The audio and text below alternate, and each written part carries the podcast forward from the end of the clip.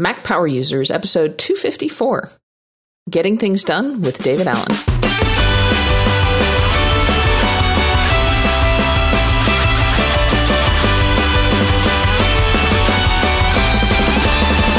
Welcome back to another episode of the Mac Power Users podcast. I'm Katie Floyd alongside David Sparks. Hey, David.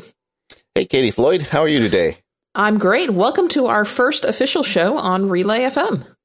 Yeah, it's nice. I like I like the couches. They're very yeah. They've they've here. got uh, they've got nice accommodations over here, and you know we got comfy couches and you know nice space, and it's it's good. I, I may change some paint color and do some other stuff, but otherwise we're we're good. We're settling in. They didn't get my memo. There are actually green M and M's in my dish, and I'm a little upset about that. But otherwise, I have no complaints. I like the blue ones myself, but I will eat the green ones. So.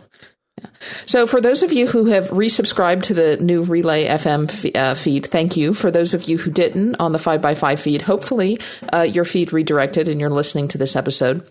Uh, but we are asking everyone, if you have not already, and we will repeat this on the next couple of episodes, uh, please, please, please make sure that you are subscribed to the Relay FM uh, feed, the RSS feed. And you can find that at uh, relay.fm slash MPU slash feed. Uh, Mike and Stephen have really gone above and beyond, along with all of their um, web development support and everybody over at Relay, uh, to make everything at Relay work for us. They've imported all of our old shows. They've actually redesigned uh, their website and their CMS to to accommodate Mac Power users and our, our vast uh, back catalog of, of shows and make it searchable and to make the experience for for us and for all of our listeners uh, really a good one. So so please resubscribe to that Relay FM feed uh, if you haven't already done so. So we are very pleased to have back with us on Mac Power users uh, David Allen, who is a world-renowned author and probably best known for his uh, book "Getting Things Done." It's a book that I first read uh, about ten years ago, and uh, it's one that has recently been rewritten and revisited with a lot of updates for the technology age. Uh, welcome, David, to Mac Power users, and thank you for joining us again. Hey, Katie, David, delighted to be back. Thanks. Did, did, did we just not? Were we not clear enough or were we not thorough enough with what we did before? Or is this we ready just to take this to a deeper cut? We're, we're going deeper. Actually we're doing two things. Uh, we we heard back from a lot of our listeners. Number one is um, we, we spoke a lot about the geeky parts last time and the listeners are definitely more interested in some of the more you know uh, substantial pieces of getting things done and with this new book you've done some great work i like I've got a big highlighter all over the cognitive science chapter, and I want to talk about that. But we also heard from people saying, you know, I don't have that much exposure to, to GTD, and last time you guys dove straight into the weeds. So can you spend just a little bit of time talking about it more generally so I can get a better idea if this is something I want to explore? And um and I thought, well, who better to talk with that than than Mr. Allen himself? So uh, let's start there at the beginning. I mean, why or how, in what context did you come up with these ideas for getting things done, and, and what drove you to write about it in the first place? The desire to maintain and create more space. I'm a freedom guy. Amen. But more space, but more. You know, you don't need time. You need space. You don't. How much time does it take to have a good idea or to be loving or present? You know, take, that takes no time. It takes room. If your brain is engaged and, and wrapped around old business residue, commitments unclarified, unnegotiated, renegotiated, unorganized, you know, I'm sorry, you're you're you are suboptimizing your brain's op, you know ability to be able to be as free and creative and spontaneous as there's a part of you naturally wants and needs to be. So all I did was figure out how do you get rid of the residue. And you know what? That there's a lot more to that than what you just said in my mind, because I think we all are experiencing that, especially well, in the modern digital age. Well, it, you know, it comes down to it's called well, what would you use more space for? Right? Do you want to be able to watch your daughter actually play soccer without being on your smartphone? Do you actually want to be more creative and think more uh, uh, strategically and innovatively about your strategic plan and given the meeting coming up with the board next week? You want to have more room to just uh, et cetera et cetera et cetera. So a 24 year old rock musician will use space and be interested in it for one reason. A 53 year old executive that just merged with a company is going to want to use it for another reason but they all want more space I, I had a, an experience just this past weekend that actually made me think of you and, and the things I've learned from your books. And uh, recently in my life, uh, I've made a bunch of changes. I've left uh, the law firm I was with for 20 years. I've gone out on my own, and all of a sudden, I'm this entrepreneur and I'm very busy and trying to figure out how to make it all work. And uh, so I had Saturday set aside to handle a bunch of little problems that I, that have been lingering in my life. And about four o'clock, my 18 year old, going on 19 year old, says, Hey, dad, I'd really like to go to the beach and get ice cream with you. And, um, it, you know, in my mind, I had this really carefully constructed plan for the day where I was going to get all this stuff done.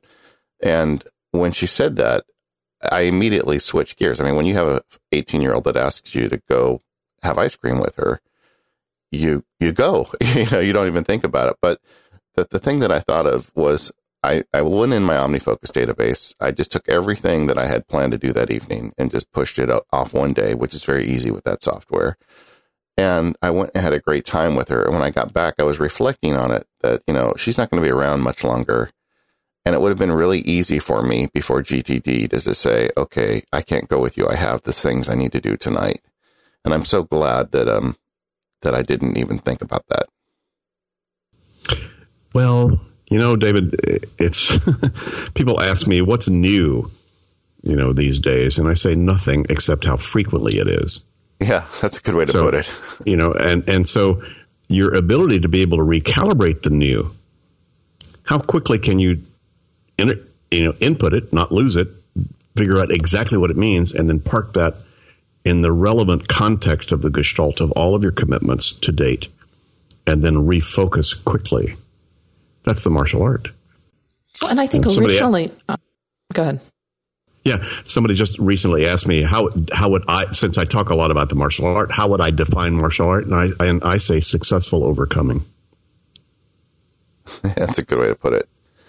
As opposed to ballet or the piano or, or or whatever, there is something martial about this, which means it's not just an, an art that you do in free form and nothing is coming at you in the world other than perhaps your internal emotional and, and psychic or spiritual states that you then do art about or for. You know, the martial aspect is look, we're engaged. You, you've you've hopped in, you've incarnated, you've you've engaged yourself in a material world that by its very nature is going to surprise you, throw you for a loop, hit you from the blind side. You know, it seems to be designed that way. So that's why the management of life's work, and that's, I think, the new edition of the book. I've tried to stress that this is a lifelong lifestyle event. How do you, the art and craft of how you manage the flow of life's work? And I don't think anybody until me and GTD really started to actually define and refine what that craft is. That's another theme that really came out for me in the book uh, the idea of GTD as a lifelong practice. And and, you know, I, I've always kind of understood that, but for me, it's a very similar experience because I'm a meditator. I've been doing mindfulness meditation for like, I don't know, 15 years now.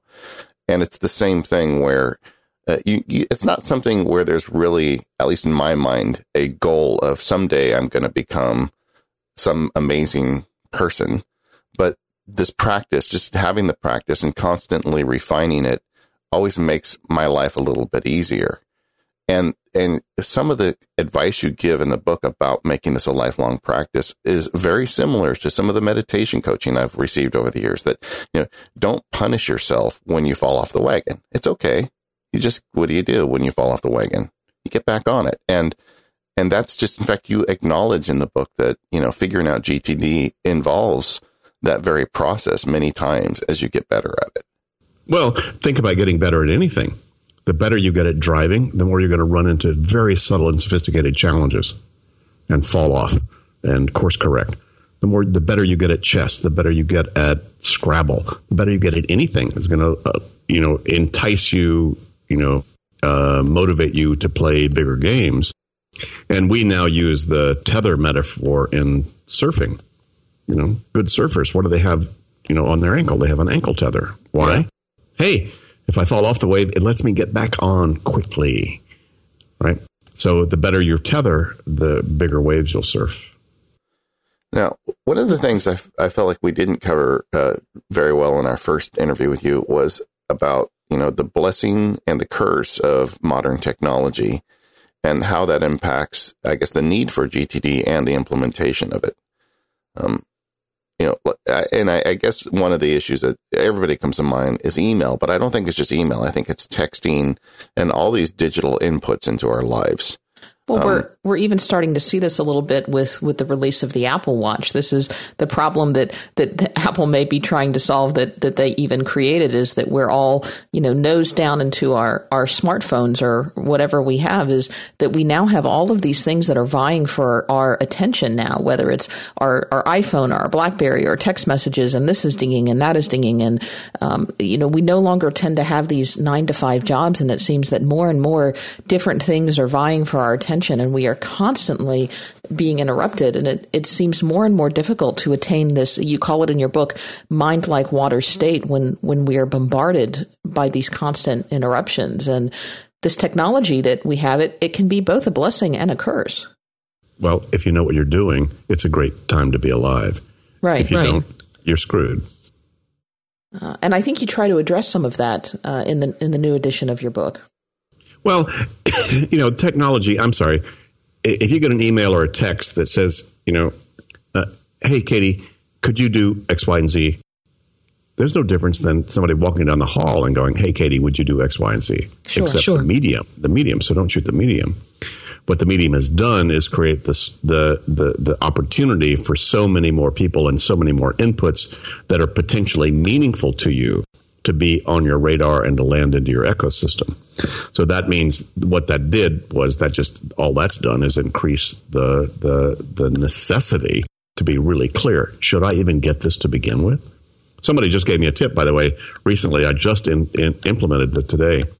They said uh, put a uh, if you can if you can in your in your software app uh, make a rule that anything that has unsubscribed to it put into a different folder because then that's going to give you a very quick filter of things you need to get unhooked from. It's like creating an email rule that says anything with unsubscribe goes into a yep. separate folder. Okay. Yeah. So I haven't tried it. Uh, I, I just installed it, so I haven't used it yet. But that idea is just, you know, it's just an example of, okay, how do I create the filters I need to create so that I don't let myself be, you know, too distracted by all that. I mean, you know, we can all resist anything but temptation. So that's the problem is now the technology and the 24 7 stuff has got everything out there all the time available to us. And especially if you challenge yourself to be involved in more complex things that require you to do deeper thinking, that require you to do reflective thinking, that require you to back off, go internal, you know, and check in with all of those resources internally instead of being you know distracted and addicted to the bright baubles of what's you know pinging you in your universe that's the biggest problem is that thing. And by the way if i didn't mention it in our i may not have i don't think i'd read it or it, that it had even come out in our last interview. There's a brand new book out called brain chains by theo compernolle c-o-m-p-e-r-n-o-l-l-e and anybody listening to this read it at your peril because it will be a lot of very, very, very validated, aggregated data from the cognitive scientist about how multitasking sucks. And as a matter of fact, data that shows even hands free on your phone in your car is as dangerous statistically as texting because of the switching cost of your consciousness. So there's a lot of stuff showing up that, that, that, yes, there is something different in the world out there, just the stress of opportunity and the stress of distractibility. You know, indeed. And humans really aren't as good multitaskers as we like to think we are. Of course, we all think we're wonderful at multitasking, but that's really not the case. Yeah, uh, it's, indeed. It's, it, that's you know, multitasking and busyness are are two what I call false badges of honor. Whenever someone wants, likes to brag to me about how busy they are or how good they are at multitasking, I always have to take a step back and say, okay, what are you trying to tell me here? Because it seems to me like both of those things are things I do not aspire towards. well, eh, but David, uh, step back a minute because in, in, at more subtle levels about GTDers, once you really get the GTD process, I mean, a lot of that stuff about multitasking is because people don't don't trust they have placeholders, and so their psyche is still trying to hang on to the last thing because they don't have a place that they trust they can drop it. So, so the the attempt at psychological multitasking just sort of undermines the cognitive capabilities. If you truly have a, a placeholder system, you know, wow, I talk to you guys. I say, yes, I'm going to. I'm writing a note while I say that. I throw that in my in basket. I turn around. The next thing that comes to me, no matter what horizon, no matter what it is, I can give it my full attention you know, without distractibility simply because I got a placeholder. If I hadn't taken the note and thrown it in my in basket and trust that I'd empty my in basket, then my brain still says, wait a minute, I can't give full attention to that because I'm still now wrapped around this previous thing that I don't, I don't trust I can track uh, other, other than internally. And one of the one of the best things I got out of your book to begin with, way back whenever I read it the first time, is the the concept of planning towards and after any engagement with another person. Like whenever I have a meeting with someone, I, I schedule time in advance to prepare what is it that we're going to talk about and kind of get my thoughts together. And afterwards, I also have time planned where I capture all of the stuff that arose out of that, whether it be a phone call or a text message or a live in person meeting. And over the years, so many people have um, complimented me. Boy, you just seem to have it so together. And I think so much of it is attributable to just that one little thing I got out of the first time I read Getting Things Done was just that one little piece of it. And some of the sophistication about the whole lifestyle, lifelong sophistication and refinement of this practice is sometimes you don't want to do that. Sometimes you want to go, I'm going to let it play. You know, I'm not going to do any pre whatever. And so you're making a conscious choice to say, I'm going to let spontaneity, serendipity, or whatever show up because I think that's where the value may happen. So the ability to be free to not do that is as much part of GTD as being able to do what you just suggested, which you, you can't fault. I mean, absolutely, I'm I'm with you. I'm with you there. Um, so, but but the pushback oftentimes is from people. I don't want to get too organized. That's not going to allow me the freedom to be as spontaneous as I want to be, and I like to be to sort of be in the moment and to be present. So it's a strange little sort of Zen paradox, you know, sort of koan thing here. That how do you get structured enough so that you can be appropriately unstructured? No, and that, that makes complete sense if you think about it for a minute, because only can you be free to go get ice cream when you know exactly what else is going on. So you don't have to, you know, you have the ability to step away from it. If I didn't have my lists and everything ready, um, and she says, I want to go to ice cream. I'd be going saying, Oh boy, am I blowing something right now? Is there something back home that is, that is crashing to the ground because I'm doing this? Whereas, and, go ahead. Yeah. And, and David, it even gets more subtle than that. Even if you didn't have all those lists there, but you knew you could if you had to, that would still give you the freedom to do that. Yeah, I don't think I'm there yet. I need more work. Yeah, yeah, yeah. Well, that's why I say this. This gets more subtle. It gets a little dangerous because the kind of the better you get at this, the more edgy you get. The more you know. I am. You know, I, I have to hang on because I get really free to get really crazy and unhooked, and uh, it's like, oh, okay, you know, how unstructured can I be? And so I, I still have to. You know, my challenge is to stay. Eh, okay, David, come on keep coming back to the well to make sure that you can still be as free as you're expressing yourself right now. Speaking a little bit about that, I mean, it sounds like certainly there are things that have different levels of, of priorities. There, there are certain things that have to be done on specific times and specific days. Um, perhaps that's that's more where a calendar comes into play. You, you, have certain appointments and and certain things that must be that have due dates and must be done by by certain days and and then you have things that are that are more flexible. Um, how do you manage those priorities? You know, one of my my pet peeves, and it, it, happens quite frequently in my day job, is is I have people who who will just tell me that they are so busy that they are so overwhelmed, and the only time anything ever gets done is is when it becomes a true crisis, and then that crisis tends to bleed over into coworkers and into other people.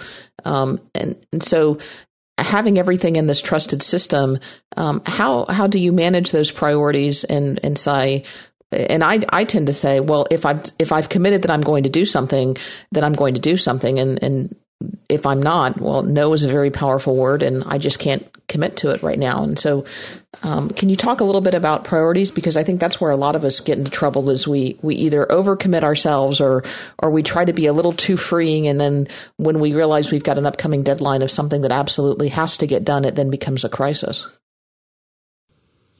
Well, you ask a big question there, Katie. Come on, come on. So, why are you on the planet? You know, what's your life purpose? How are you doing?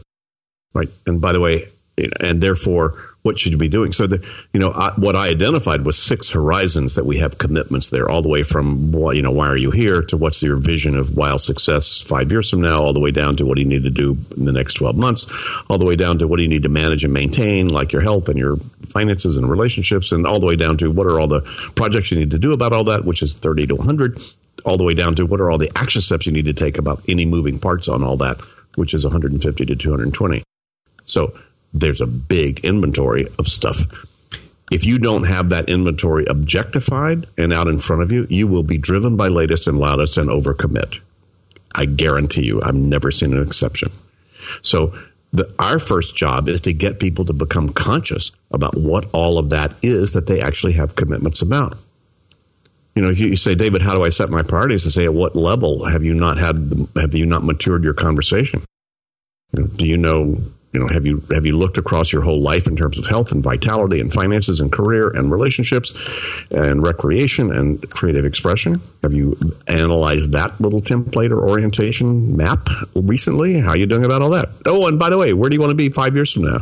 You know, you and any life partners or other people you're engaged with. You know, what, what when's the last time you had that conversation? So there's a lot of different levels that you could talk about. How do I set or clarify or ensure that I'm working on priorities? On the other hand, if you haven't even if you if you can't manage your current reality, don't try to manage a future one.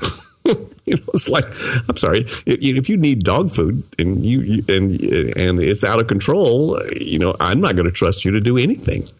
So, you know, building the ability to be able to execute on whatever level you've chosen to manage against all the other things at that level is a great executional skill. So even at, at the getting things done methodology, even if you don't hop up to those higher levels of horizons, which really ultimately drive your your, your priorities. I, if you can't if you can't handle execution, you know, thinking about your priorities is going to create more stress. But I'd like to can I talk about that for just one second? The, because one of the to me the big advantages of GTD was it was so accessible from the beginning, and um, you know, if you if you're just getting into GTD, one of the first things you learn is, hey, get all that stuff out of your brain, write everything down, so you don't have to carry all that baggage around. And like, it's very practical. Get you know, the on ramp is smooth, and you know, getting into just the very basics, and before you know it, getting through David's book, you're going to be able to manage a, a nice large task load. You're going to be able to have an idea what your projects are. But I do think that what David was just talking about in terms of, you know, getting those higher priorities figured out is really what you need to do to make sure you don't fill your list with stuff that's not important. Um, and and what is a good way for people to kind of get to that level of GTD to start thinking about those priorities? Because I think a lot of people get really good at the beginning and they get a little lost along the way in terms of deciding, you know, their their their principal uh, priorities in life and those types of issues.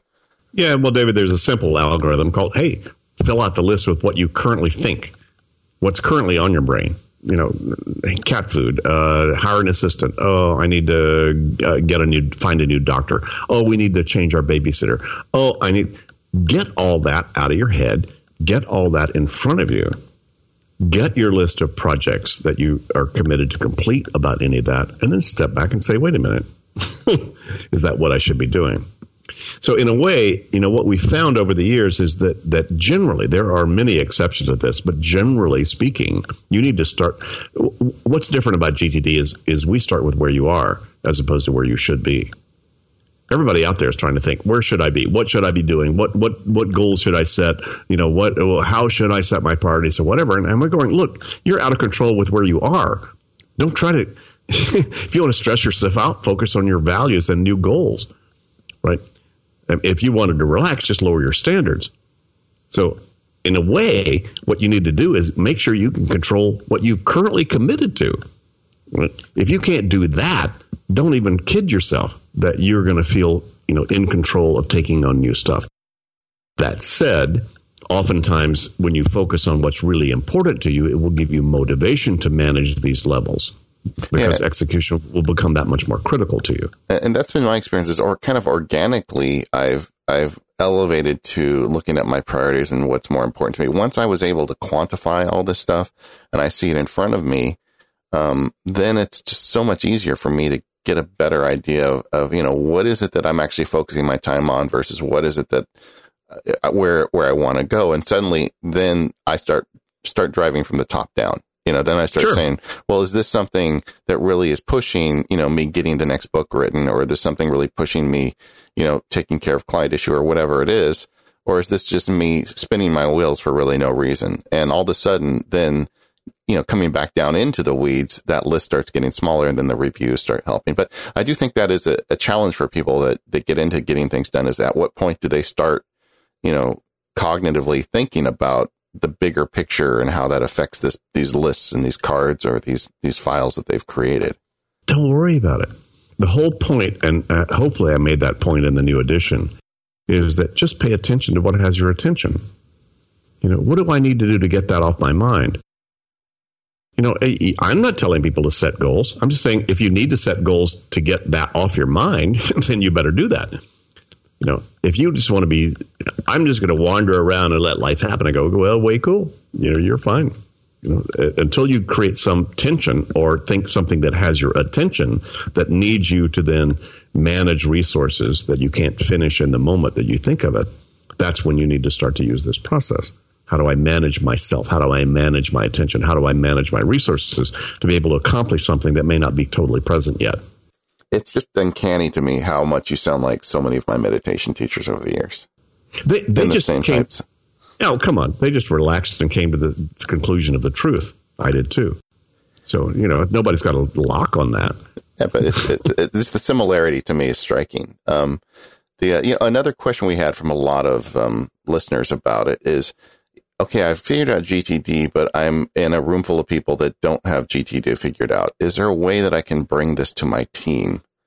And, uh, you know, in terms of delegating tasks and working in an office environment that doesn't really respect the GTD method.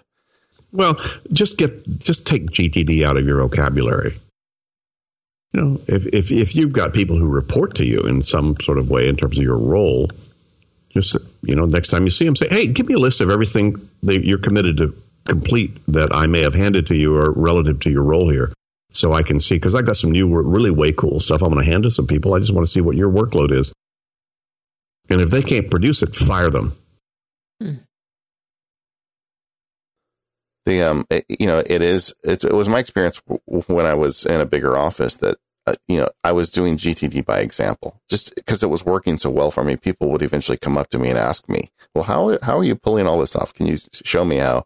And I would just point them at your book. And sometimes it worked, and sometimes it didn't. But I, uh, I did. I never really brought it into kind of the meetings, if that makes any sense. Well, you know, there's there's two indications that people you know aren't doing GTD is either they're working too hard to make the stuff happen that they don't need to, or they're letting stuff fall through the, fall through the cracks. The latter is easier to deal with, especially if you're in a boss capacity. You can fire them if they don't produce what you need them to produce. In other words, what's your commitment? You didn't produce the deliverable. You know, I kept track of it. You didn't, you know, grow up. Or I'm, I'm going to get somebody who can. So that's the hard nosed side of that game. And that makes it a little bit easier if you're in that position. If it's, if it's somebody's producing results, but man, they're, they're turning to toast, they're burning out because they're not doing it very efficiently because of their lack of the GTD practices. You know, that's a little more subtle. Then it's more of a coaching, counseling. You know, hey, can I help you out? You know, and hey, you might want to consider this, or consider that. And to your point, David, I mean, you know, modeling it is there's nothing better than modeling it. Well, what about the flip side of that? What if your your boss is one of these guys who hasn't got it figured out, and you do? Um, what would you suggest?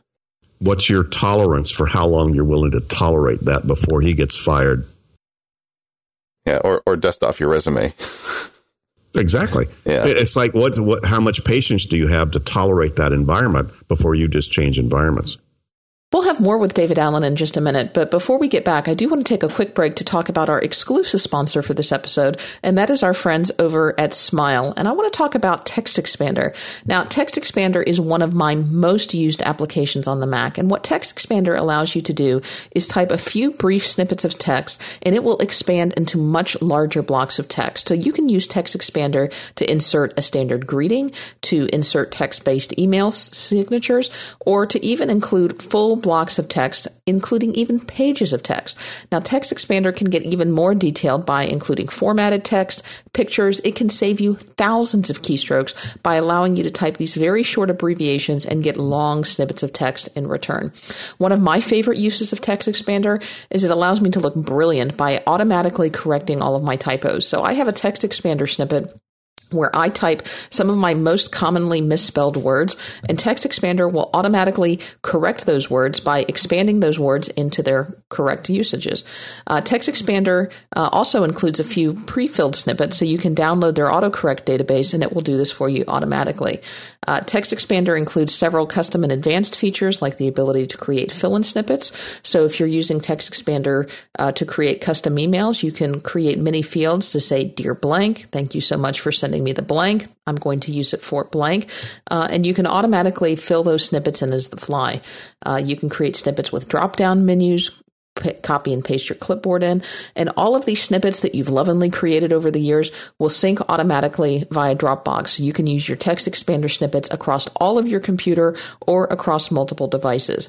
I have created so many text expander snippets that sometimes it can be difficult to remember when I've created a text expander snippet and when I haven't. And that's not a problem because you can search all of your text expander snippets directly from the menu bar or via convenient keyboard shortcut.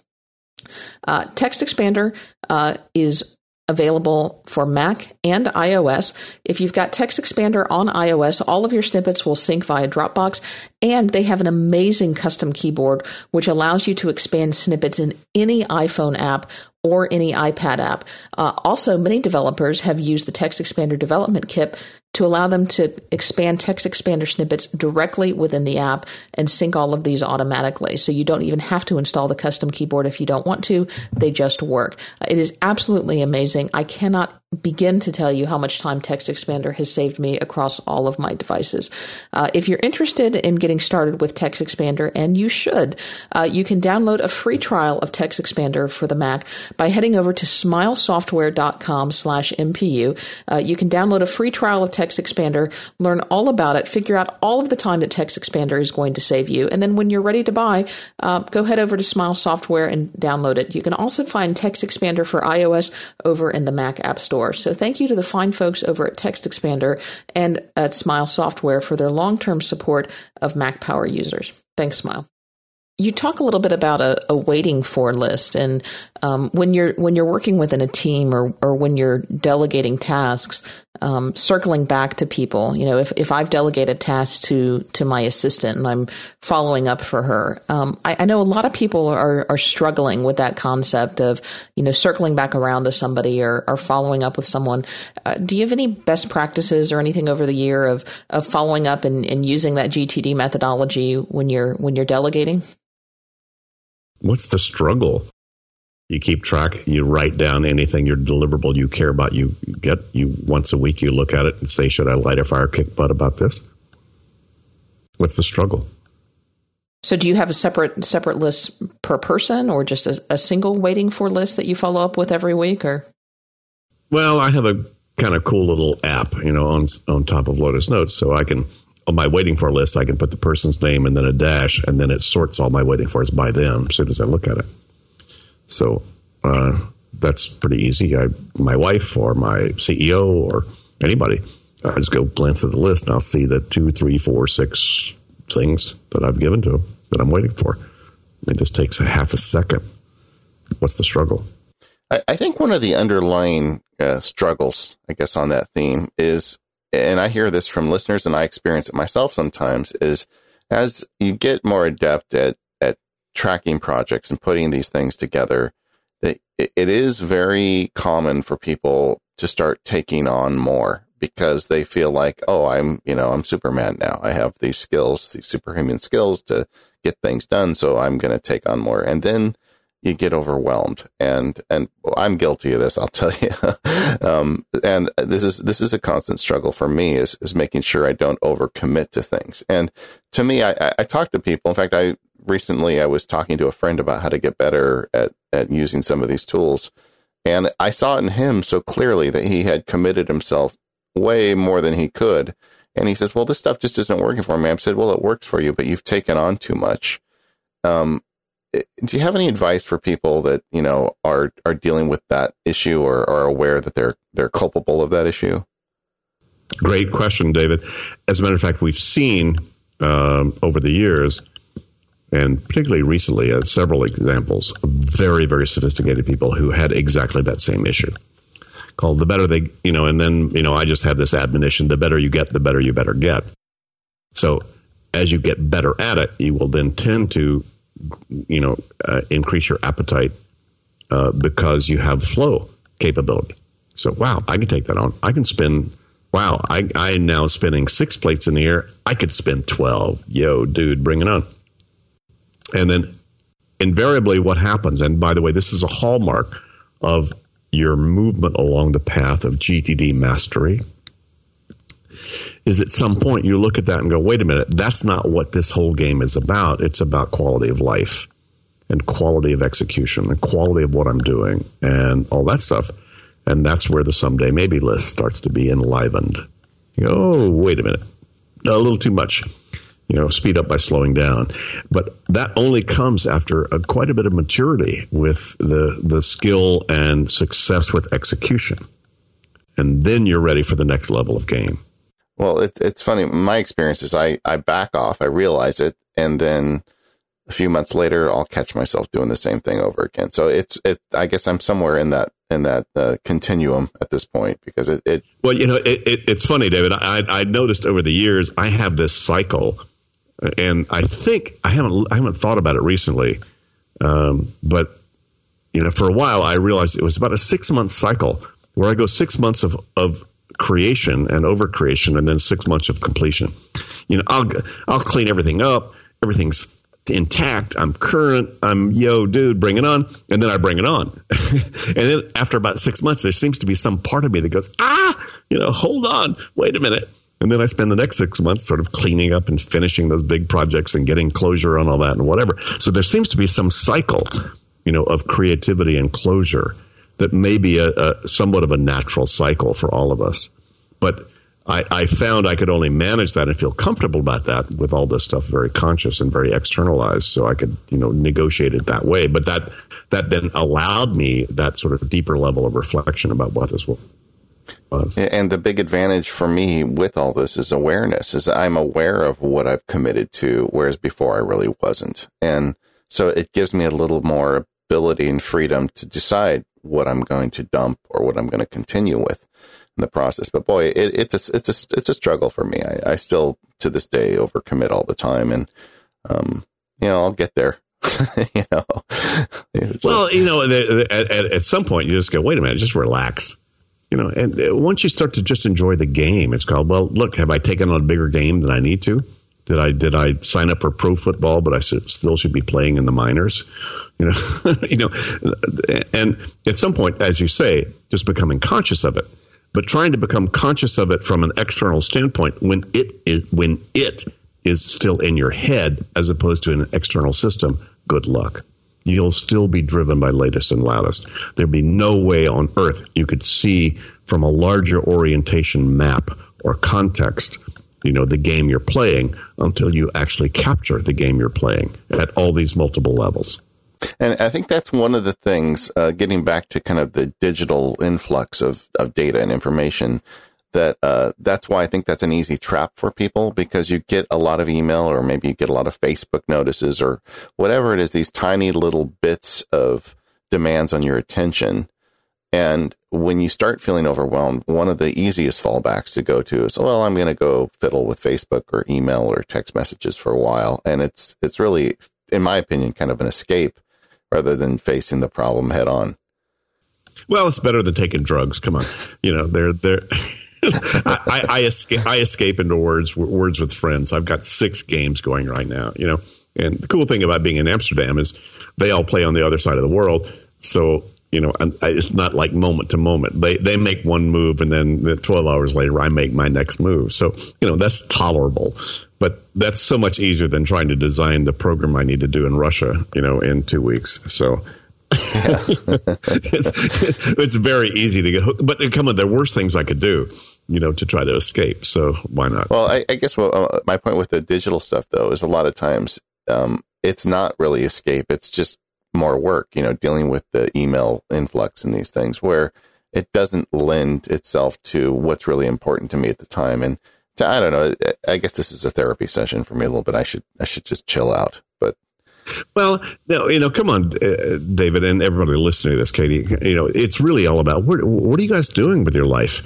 How important is whatever this stuff is? Because I think, as I as I tried to make the point in the book, you know, there's no resolution to this other than that than what it's doing is forcing you to decide how important is this where am i going how important is social media right now and there's no simple answer to that I don't have a simple answer to that. You know, this is like I, I've paid attention to my intuition for years. You know, there was no way I could have created a formula that said, "Hey, David, you need to write the book right now," or "You need to sign up for Twitter right now and start to tweet." You know, no way I could have said there was any reason to do that other than, "Hmm, that's kind of cool. Let me try that out." And I need to start putting my voice out there in a way that people sort of recognize it and and creates a, a, a connection between the GTD and David Allen brand and voice. And so there was a reason to do that. And it could also be, hey, that's just how I like to relax. I mean, you know, productivity porn is fine for people. Hey, there, there are worse ways to waste your time than, you know, exploring new, the new, new, new, new, new, new, new you, you know, um, talking about the reach of GTD and and the connection that people have to it. One of the things I really liked about the new version of the book is uh, when I first read it, it, it, it definitely felt directed at you know Mr. Business Executive, whereas this new version feels to me a lot more accessible to to basically anybody. And I suspect that's partly because of the success of the GTD method. I mean, it's just there's so many different people using it. Um, well, that and and and as I make the point too, what's changed is that maybe ten percent of the professional world really needed GTD in you know in two thousand in terms of you know the pain and agony and potential value of it. Now it's eighty five percent of the professional world. So it's not that the that the issue has changed. The the broad the the bandwidth of people that it is relevant to and that are in pain now because they're not doing that has expanded tremendously. I also noticed you took your tie off for the cover this time. I would have I would have been in jeans, but you know we, we, we you know we're still we're still trying to manage that in that way. And you know it, it's really true in terms of our company. Um, and come on, everybody goes through cycles. And in the beginning, you know, come on, when I wrote the first book, and I, I think I wrote this in the in the book, my sort of apology that that we positioned this for the the, the fast track you know high level professional because they were the they were the bleeding edge of the people first in overwhelmed with all the new world and the digital world and, and all that stuff. So it was really positioned that way, and they were the people most hungry for it and would probably be most interested in buying it. But I knew then, you know, this was for the clergy, stay at home dads, for kids, for whatever. I you know I've just watched this as a as a human, you know, methodology that was very very powerful but you're right that you know that's that's that's one of the reasons one of the reasons I wanted to rewrite it. It really needed to be repositioned as this is lifestyle, lifelong for anybody who's got a busy world that wants to stay on top of it and access their creativity. Well, one of the things about GTD that I was like talking to my friends about when we're kind of geeking out on how to get better at this stuff is it's the what I call the happy chemicals. You know, when you write down everything in your head, you get happy chemicals. Or when you suddenly feel overwhelmed and you just take an hour and do a full review of your GTD system and look at all your projects and start, you know, culling the herd. Um, and when you're done, you feel so good, and all of a sudden you feel like you can take on the world again. And and I never really understood it, but it was a universal experience with everyone I ever talked to about getting through this. And we even talk about this on the show quite often, and we hear from listeners that have the same experience. And you added a whole chapter to the uh, to the new book called GTD and Cognitive Science, and that really was affirming for me. Some of the stuff you had put in there. Can we talk about that for a little bit? Sure. Yeah. No, it's been been fascinating to see how much of that, and you know, two books have shown up in the last you know uh, twelve months that were an aggregation of a lot of this stuff that both of the authors of those books, both very, very senior, sophisticated, well acknowledged researchers uh, in cognitive science, they didn't know each other, nor had they read my stuff before they started, you know, doing their stuff. And both of them acknowledged, wow, you know, we all came to the same conclusions, but through very different, you know, routes and channels. So I know Dan Levitin now, and I know Theo Compernolle now. You know, we've we've we've connected with each other, and these are the two books. One is is the Organized Mind by Dan Levitin, and uh, Brain Chains by Theo uh, and ultimately the the bottom line of all that was just fascinating. Called your head is not designed to hang on to stuff; it's designed to make good to recognize patterns and make decisions based upon that, but not for hanging on to things, you know, and you know that just that validation from science is like you know well I've known this for years just watching it experientially with people you know in front of me thousands of hours with some of the best and brightest and most sophisticated people watching what happened when they applied this methodology. But it was nice to find that the scientists are catching up yeah and, and it, it just seems like it's true. Like there's a section in there about the title of the section is distributed cognition and the value of an external mind, and that's where you you cite to some of the scientific um, data that explains why when we get the stuff off of our brain and into a trusted system, uh, we have so much less, you know, uh, tension and stress. Well, what it does is relieves cognitive load. And you'll hear that phrase becoming more and more popular, I imagine, you know, about all that. That's where sort of brain fatigue and decision fatigue, you know, all that idea that the, that when you're using your your forebrain, the executive function in your mind, to be making decisions or avoiding decisions, that it really draws down a capacity that is a limited capacity. Your, your, your brain gets tired. There's another part of your brain that doesn't, that will take over when your brain when your forebrain gets tired and it's the reflex brain it's the one that sort of the knee jerk it's the reptilian brain it's the one that you know don't trust it for your decisions.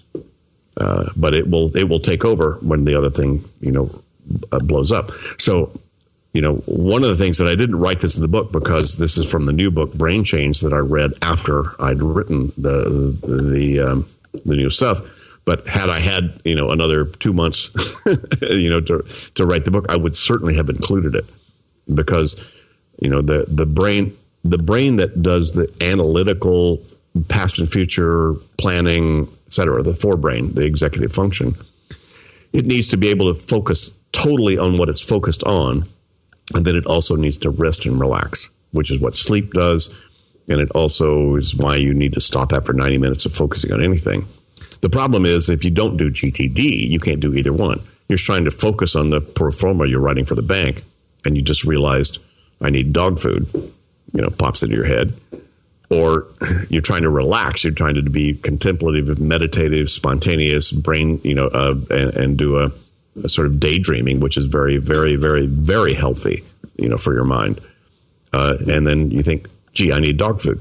So if you didn't handle you know, I need dog food as a commitment with yourself, and you're not appropriately engaged with that yet in terms of the decision about it, what I need to do, where I need to park my commitment to that, you will disturb both of the optimal functionings of your cognitive mind, your ability to focus primarily on whatever you want to be focused on without distraction, and your ability to, re- to rest that process uh, and refresh.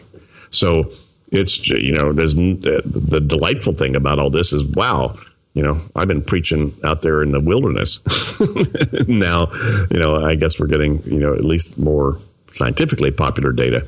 Yeah, sci- science is catching up with experience. Yeah. So, yeah, and that and that kind of leads also into that flow theory as well. I mean, just and Katie, you have something, but let me just follow up on this one point: is that you know relieving the cognitive load and getting into a place where you can have flow to me is is really important. And I, I don't agree with people who argue that a system like GTD interferes with getting into flow. In fact, I think it's almost necessary to get there because you know, I, I hear from listeners once in a while who say, well, I, I started doing it and it was just too much work and it got in the way of me being able to stop and focus on work. And I think that they're making a mistake. I think once you get this stuff figured out, it actually gives you the freedom to stop and focus on work and getting into that flow theory, which is that state where you're just focusing on the one item and pushing through and you don't have the dog food on your brain. Indeed. Before moving on, I'd like to take a minute to talk about our exclusive sponsor, and that's the folks over at Smile Software and their product PDF Pen. PDF Pen is the premier PDF application for Mac and iOS. Uh, they've got new version 7 out on the Mac, and it's just fantastic. Uh, it's got the modern Yosemite user interface, and they've added some new features like the ability to OCR text, uh, proof OCR text on your scan pages. You can actually see the OCR layer. Uh, it now does sharing through iCloud. It's got load and save performance improvements. There's a whole bunch of stuff going on. Uh, but it's just an amazing update for an already great application. If you haven't used PDF Pen, you're going to find that it, it really can solve all your PDF needs. You can add text and images and signatures. You can correct text. You can fill out interactive PDF forms and sign them. It has the ability to redact text. So if you want to cover up text where people can't see it, it can do that. And it can also do the OCR, the optical character recognition. In fact, the most recent update, Katie, allows you to um, it will automatically straighten a page as it does the OCR. So if your scan's a little crooked, it'll straighten out the page, then do the OCR. It's just a great feature. Another thing I love about PDF Pen is the ability to export a PDF to Microsoft Word format. So if you ever get a, a PDF that you need to actually edit as a Word document, you just push a button and it happens. Now, if you want to up your game to the pro version, they've got even additional features like the ability to export to Excel and PowerPoint or the PDF archive format, which is becoming a big deal now. Uh, you can edit the OCR text from the scanned page. You can add interactive signature blocks and a whole lot more with the Pro version.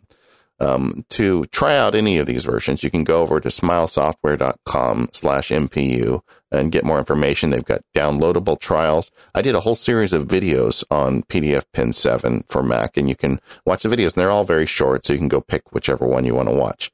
And if that's not enough, they also have PDF Pen for iOS too. So you can also use it on your iPad and your iPhone. It works great with the version on the Mac. It syncs the documents across for you.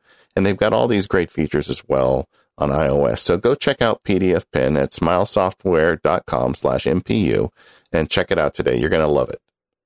Thanks, Smile, for all the support. So one of the things that you know you've you've always focused on is when that thing pops into your brain whatever it may be that you you go to feed fido and you realize you're you're nearing the end of the the dog food tin and, and you've got to buy more dog food that's when you capture that task. Not not when you're emptying the bin and realize gosh i should have done that last week.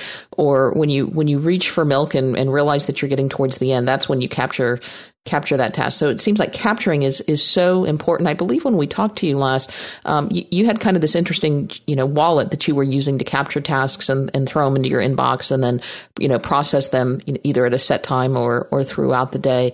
Um, are you is that still your primary method of capturing? Or are you using multiple methods to capture? I know everybody has to find what works for them, but um, what methods are you using now for for capturing those things as they come to you, so you can get them into your system? And get them off your mind. Yeah, whatever's closest by when that thing occurs. So for the most part, that's still the wallet.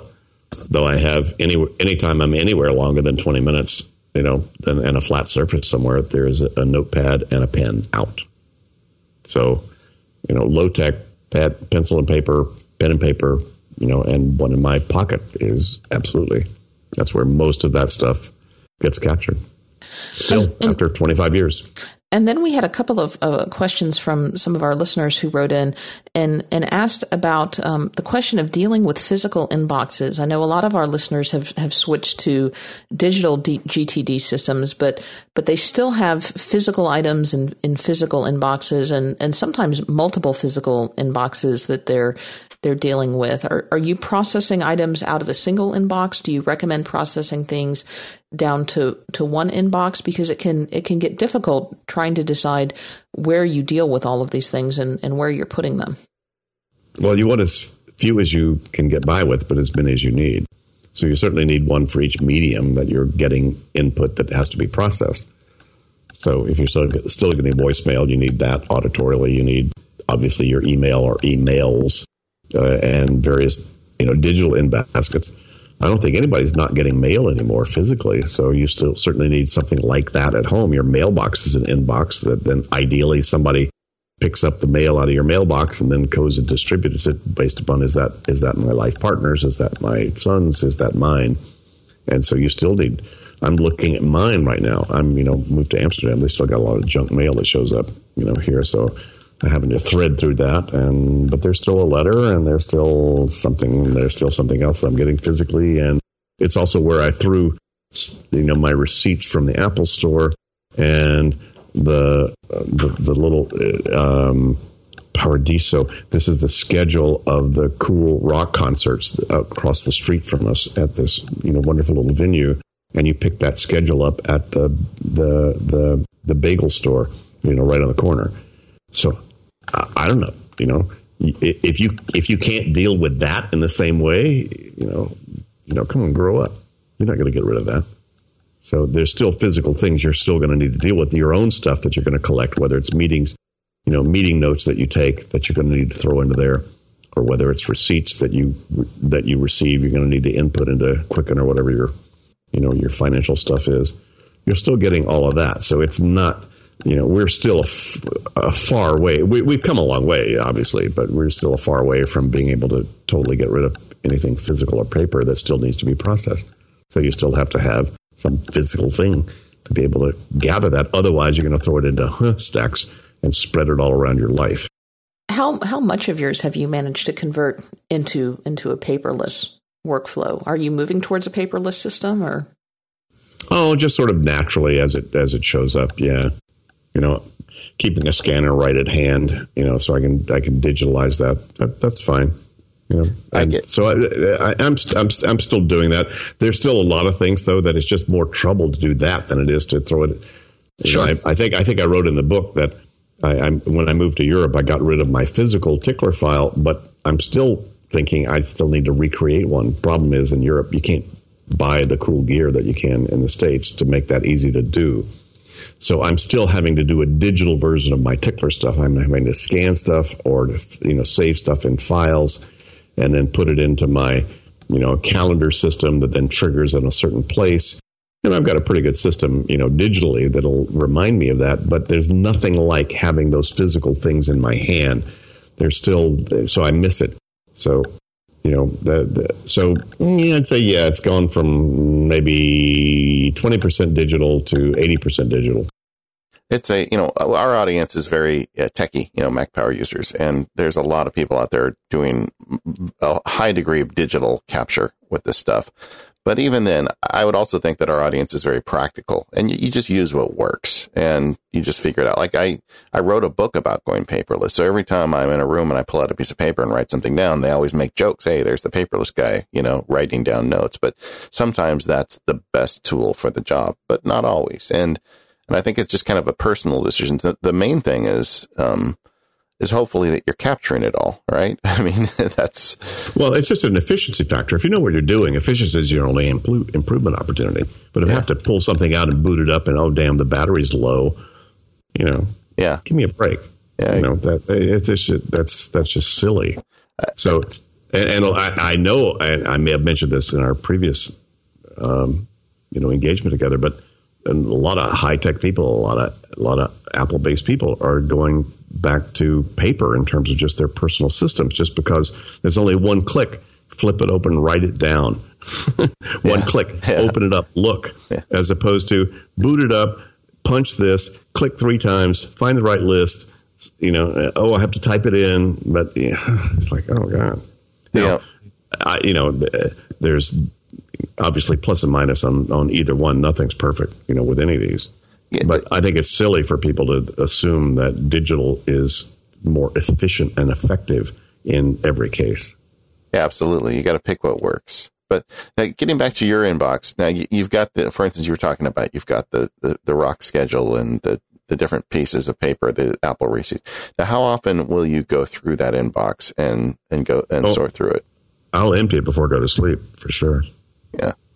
And, and that's something that you have done throughout this process. And you've always said this through your books is you have to, to do it frequently. Well, if you don't, it'll back up like bad plumbing, and then you'll just start to let the stuff spread all around your life. If you don't empty it regularly, there's a part of you that will resist getting it to begin with. Yeah. And so, you know, it's flow. It's all about flow. I, I don't want anywhere to have backed up, um, unprocessed things that are potentially meaningful. I don't care where it is, in what form. In the last chapter of this new book, you have a, a, a lot of new content called GTD Levels of Mastery. And I, I, have to admit, I've now read this chapter like three times because I, I feel like uh, I'm getting a ton out of this. And and uh, and you started out by explaining the car analogy, and you talked about it a little bit earlier in the show. But but how do you could you explain that a little bit further in terms of GTD? Well, in a way, it's a holistic system. So, sort of managing the ecosystem of your life. You know, where am I? Who am I? What am I about? How am I? How do I be productive or appropriately engaged with what this whole game is all about? So, GTD has just been a way to begin to unpack the components of that, so that you can manage that with the least amount of effort and the maximum amount of creativity. So, what we've discovered over these years is there actually is a linear path of people as they mature with this methodology. We're not born doing this. This is not something the brain naturally does.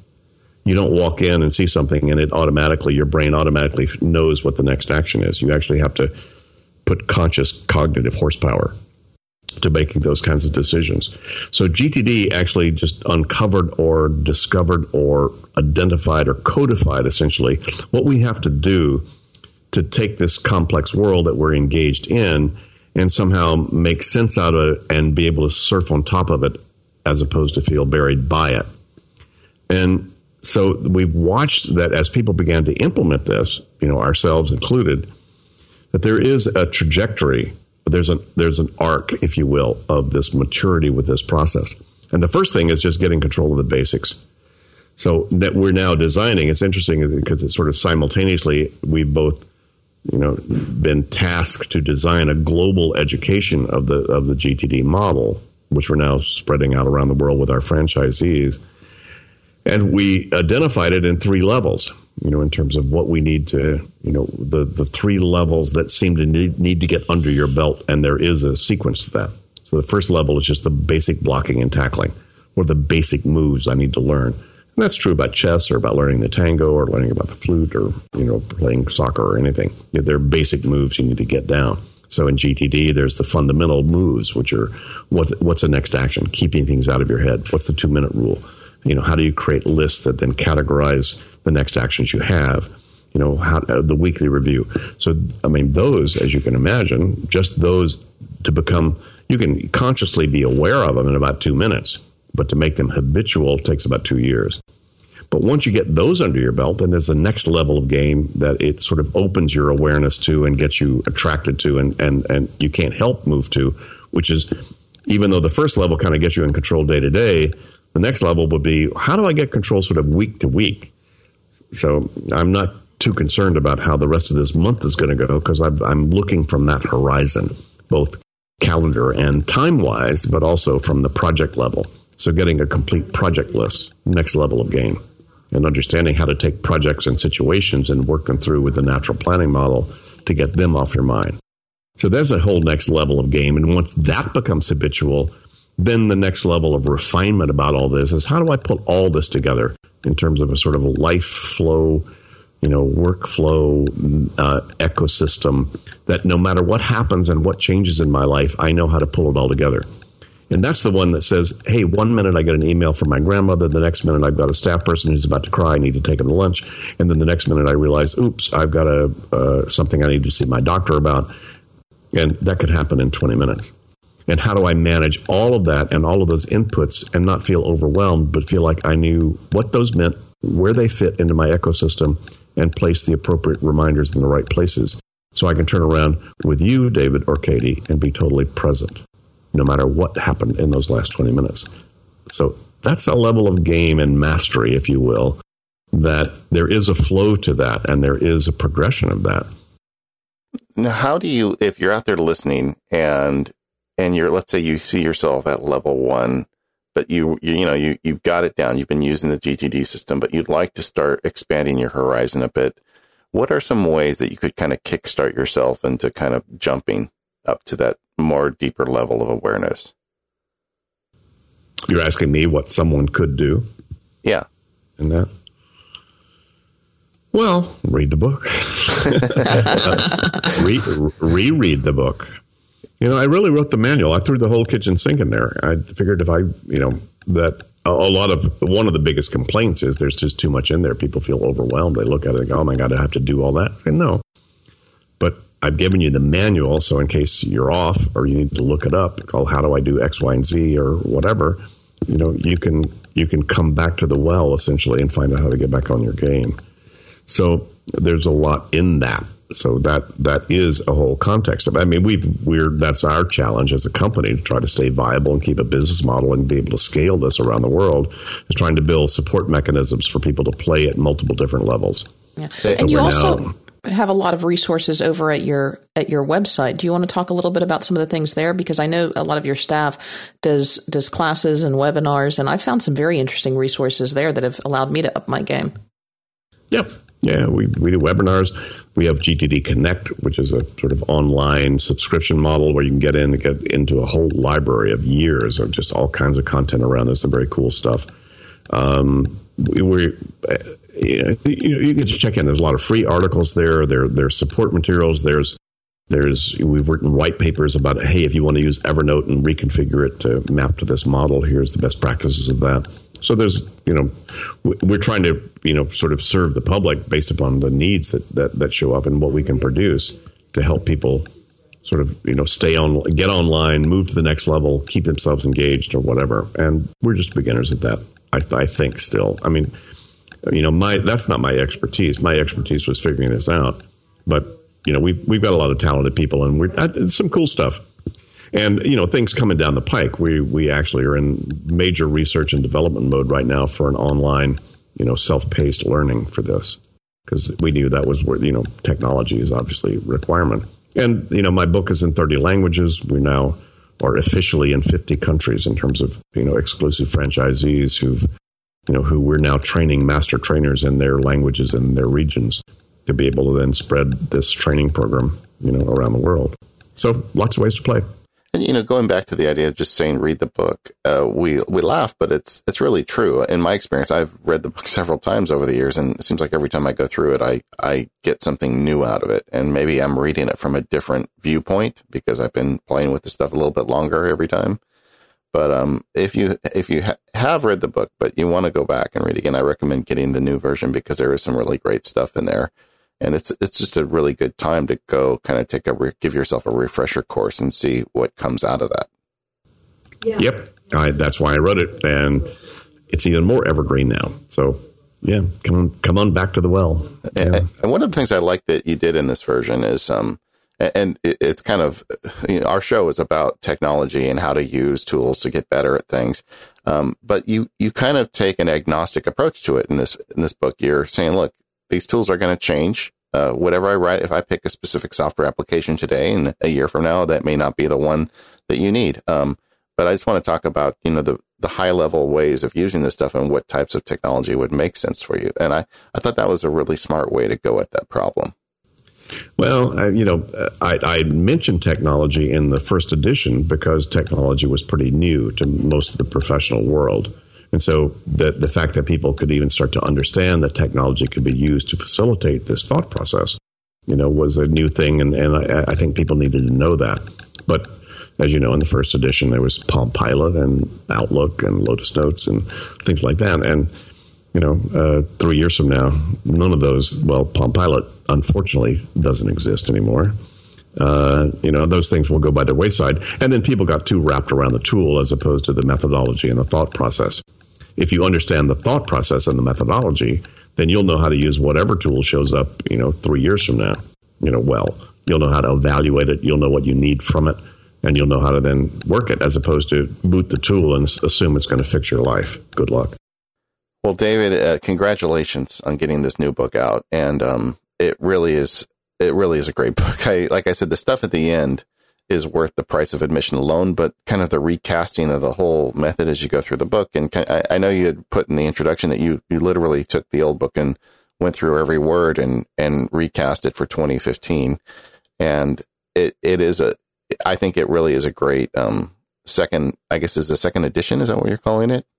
Uh, well, it's a new edition. New they, edition. are calling it the 2015 edition until 2015 is over. Then they'll just what that'll only be on the, the imprint on the front for this year. But you know, yeah, the new version, whatever that is, Well, new I- edition. whatever you call it, I'm really happy that you did it because I've I've really enjoyed going through it again and kind of tuning my own system. And everybody out there, I, I highly recommend going out and getting the new edition and and learning the stuff. The cognitive science chapter alone is going to make you feel really great about yourself if you're doing this stuff. And if you're having trouble implementing it, it's going to give you a lot of good reasons to take a, another stab at it. So go check that out. Um, did I miss anything, Katie? No, I think you've got it. um, uh, we are so pleased to have you back. And, um, you know, I, I think I said this before, but in the last show you were on, but GTD has made such an impact on my life. And I know a lot of our listeners' lives as well. Um, there's so much I've been able to do because I was able to kind of get a little more control over my life with this stuff you've taught. And I'm, will be forever thankful to you for that. Thanks, David. That's lovely to hear. I never quite know what sticks out there, so it's always inspiring to me when I when I hear something stuck to the wall and you know, improved any kind of condition for anybody. That's that's that's that's my game. So thanks. So thanks to you and Katie. Thanks for bringing me back on. Yeah, it was fun. Well, David, thank you so much for joining us. We'll have links to everything uh, that we talked about in this episode uh, that you can find at relay.fm slash MPU slash 254 uh, for this episode, uh, including links uh, to David's Getting Things Done website, as well as where you can find his book uh, and follow David on Twitter. Uh, and David, thank you again for joining us, and we will see you all next time.